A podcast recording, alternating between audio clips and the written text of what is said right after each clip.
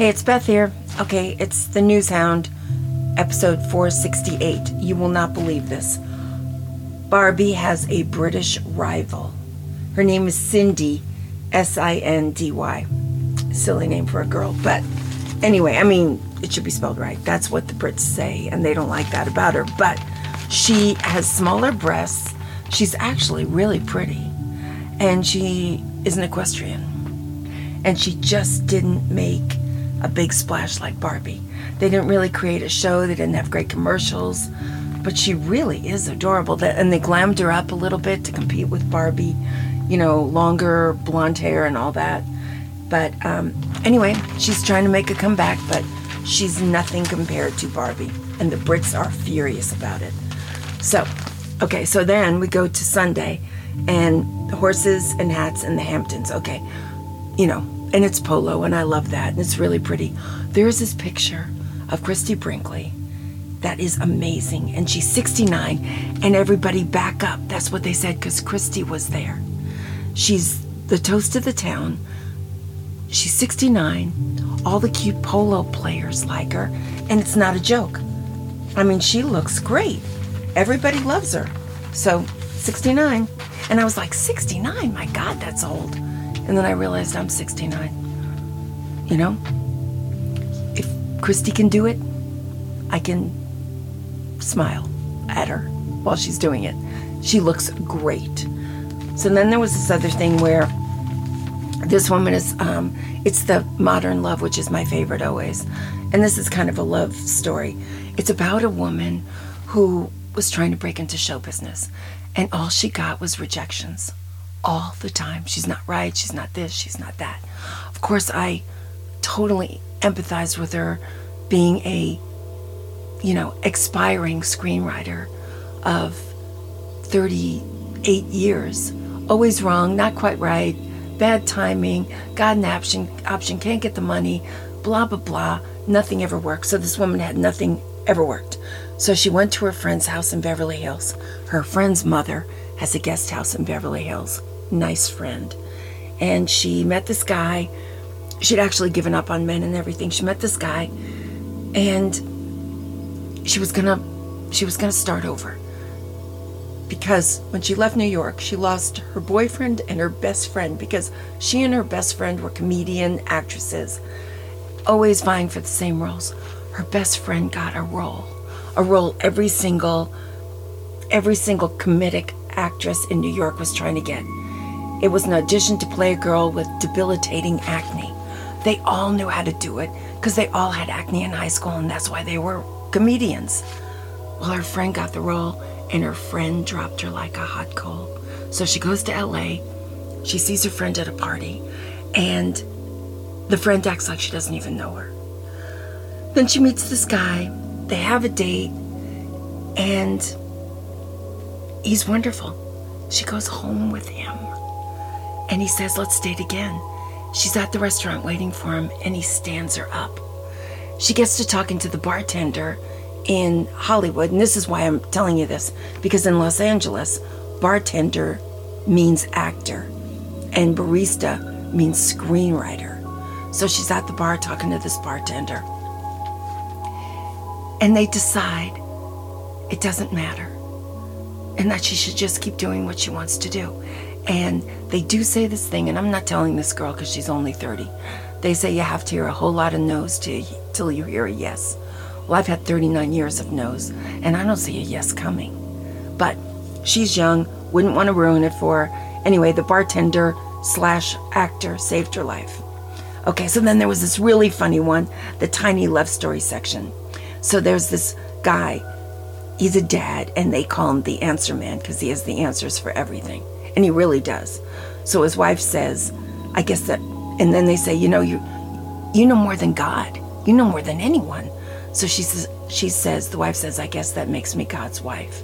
So she went and got a vanity license plate, and it's G D S W F, God's wife.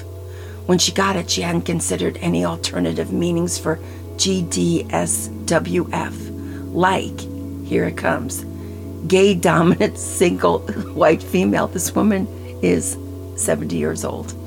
So when she drives down the car, all she gets is honks and waves and people blowing kisses at her. And luckily this woman, and she really does look nice, but she she lives in Missouri. I mean, this isn't easy.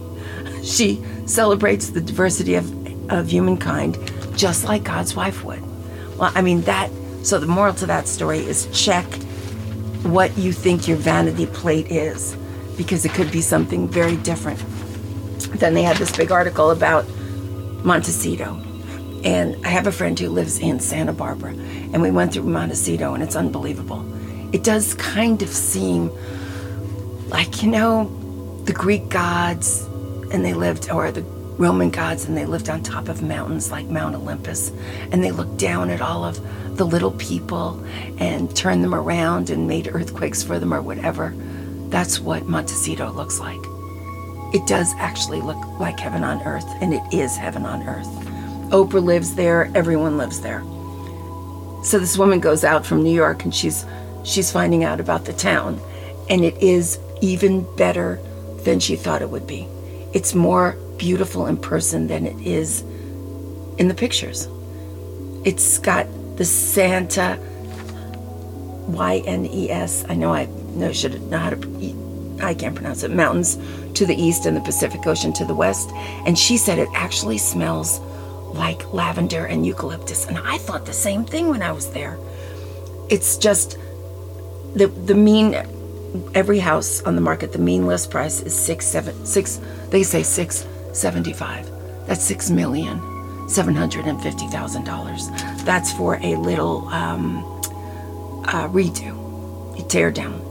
Okay, so anyway, I just brought this up because my agent, I think, you know, we had a falling out.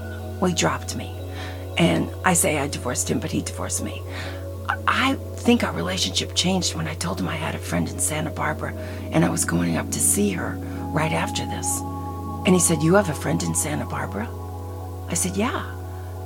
And he goes, "Where?" And I said, um, I don't know, like Los Tunicas or something. He goes, "In the Upper Riviera of Santa Barbara?" And I said, "The Upper Riviera of Santa Barbara. Well, it is pretty." He said, "I can't believe you have a friend up there. What's it like?" And I said, "It's great. We keep buying furniture for the patio because we can never go inside." And he actually threw down his fork. So I think, I think I, I said, "It's not my house. Don't be mad at me." But I think he was. I think he wishes he had a friend. In, and that's not even Montecito. That's the mean streets of Montecito. That's the poor section of Montecito is Santa Barbara, which is fabulous. But Montecito has like a little town that you really don't dare go into. And every house is gated. Oprah's house is gated. Ellen's house is gated. You can't even see anything. So if I told him I was, if I was seeing a friend in Montecito, he probably would have made me pay for, for lunch. Anyway, I don't know. So this one I thought was great. Okay, we've got a gritty, steamy T V melodrama in Italy, and it looks fantastic. I tried, I learned to pronounce it. It's called Mare Fuori. Oh, I screwed it up. Mare Fuori, Fury, and it means the sea beyond. It is the most interesting concept. It's a soapy melodrama about the inmates of a co-ed junior detention center. They actually have one in Italy, and it's got kisses, and it's got the Capulets and the Montagues, and all kinds of crazy things happen on this show. The parents let the kids watch it because it's a cross between Saved by the Bell and Scared Straight. And there are pillows with all these characters' faces on them. The, the world has, I mean, this is coming to America. America's going to make a, it's going to steal the heck out of this, and we're going to have one of these shows in no time. It has three, thirty-five million views th- from the song. The record has gone platinum. I'm going to play it for you. Alexa, off. Listen to this. It's very beautiful. The music and the the people are not stars. Okay, listen to this. This is the heat of the show. All these young people in terrible moods.